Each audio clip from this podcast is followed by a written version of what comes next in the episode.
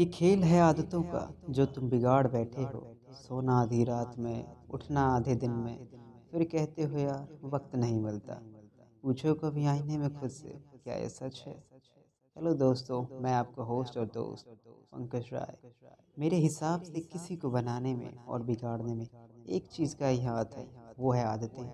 यकीन ना हो तो सुबह से उठकर सोने तक क्या क्या किया करते हो, ये सब लिख लेना और पढ़कर देखना कि तुम्हारा भविष्य इसके हिसाब से कहाँ होगा? जवाब तुम्हें खुद ब खुद मिल जाएगा।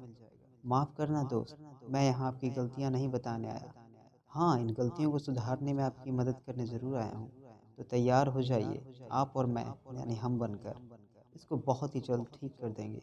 और ये कैसे होगा? जानेंगे अगले पार्ट में। तब तक के लिए धन्यवाद, अपना ध्यान रखें।